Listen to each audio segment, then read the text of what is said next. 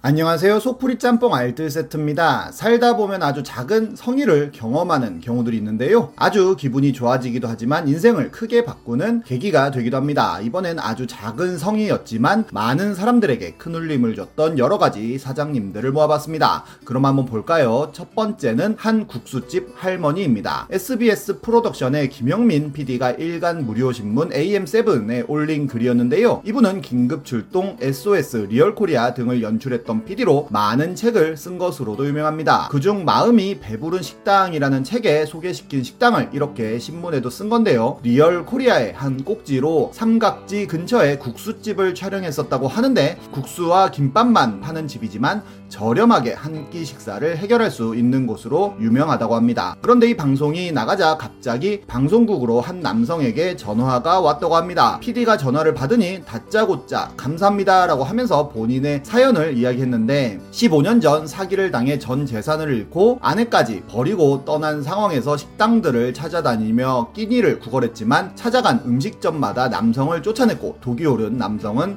식당에 휘발유를 뿌려 불을 지르겠다고 결심했다고 합니다. 그렇게 마지막으로 이 국수집에 갔었다고 하는데요. 분노에 찬 모습으로 자리부터 차지하고 국수를 허겁지겁 먹었는데, 갑자기 할머니가 국수 그릇을 낚아채고는 다시 국물과 국수를 듬뿍 넣어주셨고, 그걸 다 먹고 나서는 돈이 없어 냅다 도망을 쳤다고 합니다. 그런데 가게 문을 뒤따라 나온 할머니가 그냥 걸어가, 뛰지 말고 다쳐 라고 소리쳤다고 하는데요. 도망치던 남성은 그 한마디에 털썩 주저앉아 엉엉 울었고, 이후로 파라과이에서 성공하여 방송국에 전화를 했다고 하네요. 할머니는 부유한 집에서 곱게 곱게 자랐지만 학교 교육을 받지 못해 이름조차 쓸 수 없으셨는데, 대학을 졸업한 남자와 결혼을 하셨다고 하는데요. 그런데 건축 일을 하던 남 남편은 사남매를 남기고 마흔한 살에 세상을 떠났고, 사남매를 키우기가 너무 힘들어 연탄불을 피워놓고 같이 죽을까도 결심을 했지만, 옆집 아줌마의 권유로 죽으려고 했던 그 연탄불에 다시다물을 우려낸 물로 용산에서 국수 장사를 시작했다고 하네요. 여전히 아주 저렴한 가격으로 국수를 먹을 수 있다고 합니다. 이와 비슷한 썰로 호호통닭이 있는데요. 글쓴이의 부모님이 일찍 결혼하여 내 아들을 키웠는데, 아버님이 리어카 배달하시다가 교통사고로 일찍 돌아가셨고, 이후 로는 리얼 검정 고무신을 찍었다고 합니다. 집안일밖에 안 하시던 어머니는 졸지에 가장이 되어 병 폐지 줍는 것부터 시작하여 공깃돌 만드는 공장일 하시다가 공기 안에 넣는 거 바닥에 흘려서 잘리고, 페인트 공장에서 일하시다가 호흡기병 걸려서 고생도 하셨다고 하는데요. 줄무늬티 한 장으로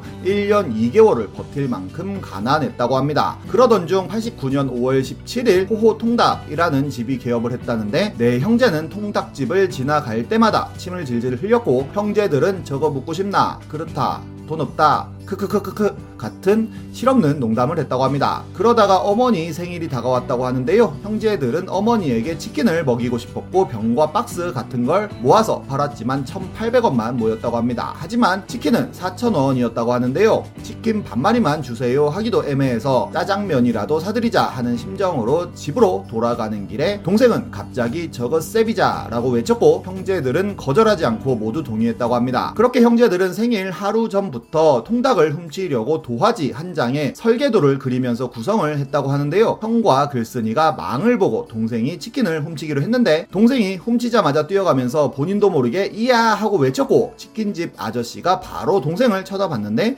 동생은 심지어 중간에 치킨을 흘려 다시 죽겠다고 유턴을 했고, 아저씨는 닭 자르는 칼 들고 동생한테 가서는 어이 하고 한마디 하셨다고 합니다. 동생은 그 자리에서 오줌을 지리면서 살려주세요 라고 했다는데요. 형제들도 줄줄이 바로 자수를 했고, 혼나려던 순간에 콩나물 국밥집 주방 보조를 하시던 어머니가 슈퍼에 잠깐 가는 길에 그 광경을 보시고는 아저씨한테 뭐하는 짓입니까 하면서 달려왔다고 합니다. 아저씨가 상황을 설명하시자 오히려 어머니가 미안합니다를 연발하셨고, 아이들에게 집에 잠자코 있으라고 했다는데요. 집에서 무릎 꿇고 있으니 엄마가 긴 나뭇가지 삼십 개를 가져오셨고, 동생부터 때리셨는데 세 대 정도 때리다가 얼굴을 부둥켜 잡고 막 우셨다고 합니다. 그렇게 다섯 가족이 삼십 분 정도를 모를 펑펑 울었다고 하는데요. 어머니가 갑자기 형제들에게 같이 나가자고 하셨고 다같이 호호통닭에 가서는 아이들은 저만치 떨어져 있으라고 하고 사장님에게 아까 일은 죄송하게 되었다면서 아이들이 자기 생일이라고 몹쓸 짓을 했다면서 갚을 형편이 되지 않는다며 사과를 했다고 합니다. 그러자 사장님은 앉아 계시오 라고 하더니 통닭을 두 마리 주셨다고 하는데요. 생일 축하합니다 라며 접시는 선물이라면서 언제든지 갚을 때 갚으라고 하셨다고 합니다. 그렇게 글쓴이는 최초의 치킨을 먹었다고 합니다. 그렇게 세월이 흘러 이천십오 년에 다시 고향으로 내려간 글쓴이는 호호통닭 간판을 받고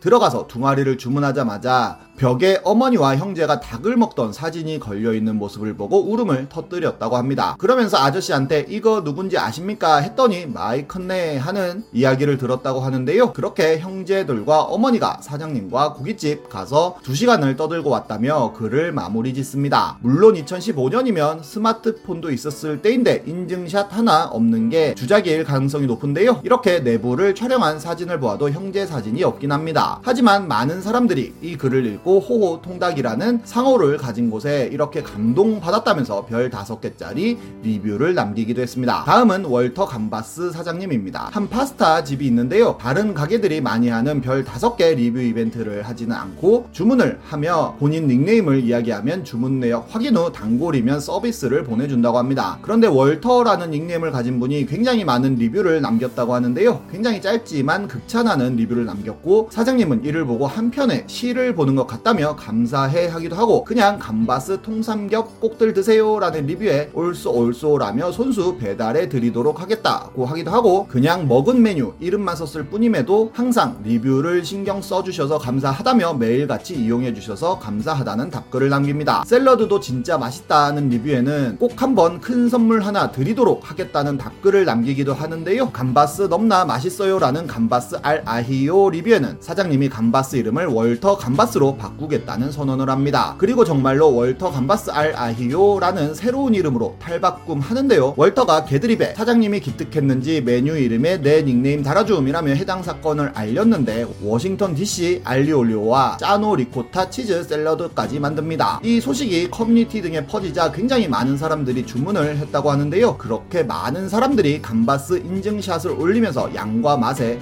감탄하였고 그렇게 배달이 폭주하자 오히려 월터는 월터 감바스를 못 먹는 상황이 되었다고 합니다. 그리고 파스타집은 오히려 너무 많은 주문이 들어온다며 영업을 중지하는데요. 월터의 예전 글들도 발굴이 되었는데 편의점에서 일을 하며 손님이 컵라면을 쏟자 다행히 안 다치셨다면서 행복해하고 손님이 술병을 떨어뜨려 깨졌는데도 깨진 알코올 덕에 알코올 소독했다며 굉장히 낙천적인 모습을 보여줬습니다. 결국 파스타집 사장님은 여러 언론에 인터뷰를 하기도 했었는데요. 월터가 개드립에 글을 올린 그날 오전에 사장님은 접을까 고민 중입니다 라는 제목으로 이것저것 떼고 나면 십 퍼센트 중반 수익률 밖에 안 나온다며 빠른 판단을 해서 결정을 해야겠다는 글을 올렸었다고 합니다. 그런데 이렇게 주문이 들어오며 그냥 하라는 지지라고 생각했다고 하는데요. 결국 다른 업체를 통해서 밀키트로도 판매를 해서 대박이 났는데 어느 날 갑자기 재료의 양이 확 줄어 보이는 일이 발생했고 특히나 버섯은 너무 준 것 같아 선 넘었다는 말들이 나옵니다. 업체에서는 바로 사과문을 통해 갑자기 너무 주문이 늘어 재료가 소진되어서 서둘러 준비를 하다 그렇게 되었다며 토마토는 일반 방토에서 큰 대추 방토로 바꾸면서 다섯 개에서 세 개로 줄었고 버섯은 슬라이스에서 통버섯으로 바꾸었으며 브로콜리는 삼십 그램씩 재서 출고했었지만 너무 바빠 무게를 재지 않고 출고했다는 사과를 합니다. 이렇게 단골한테 잘해주는 가게는 결국 성공하지 않나 싶기도 하네요.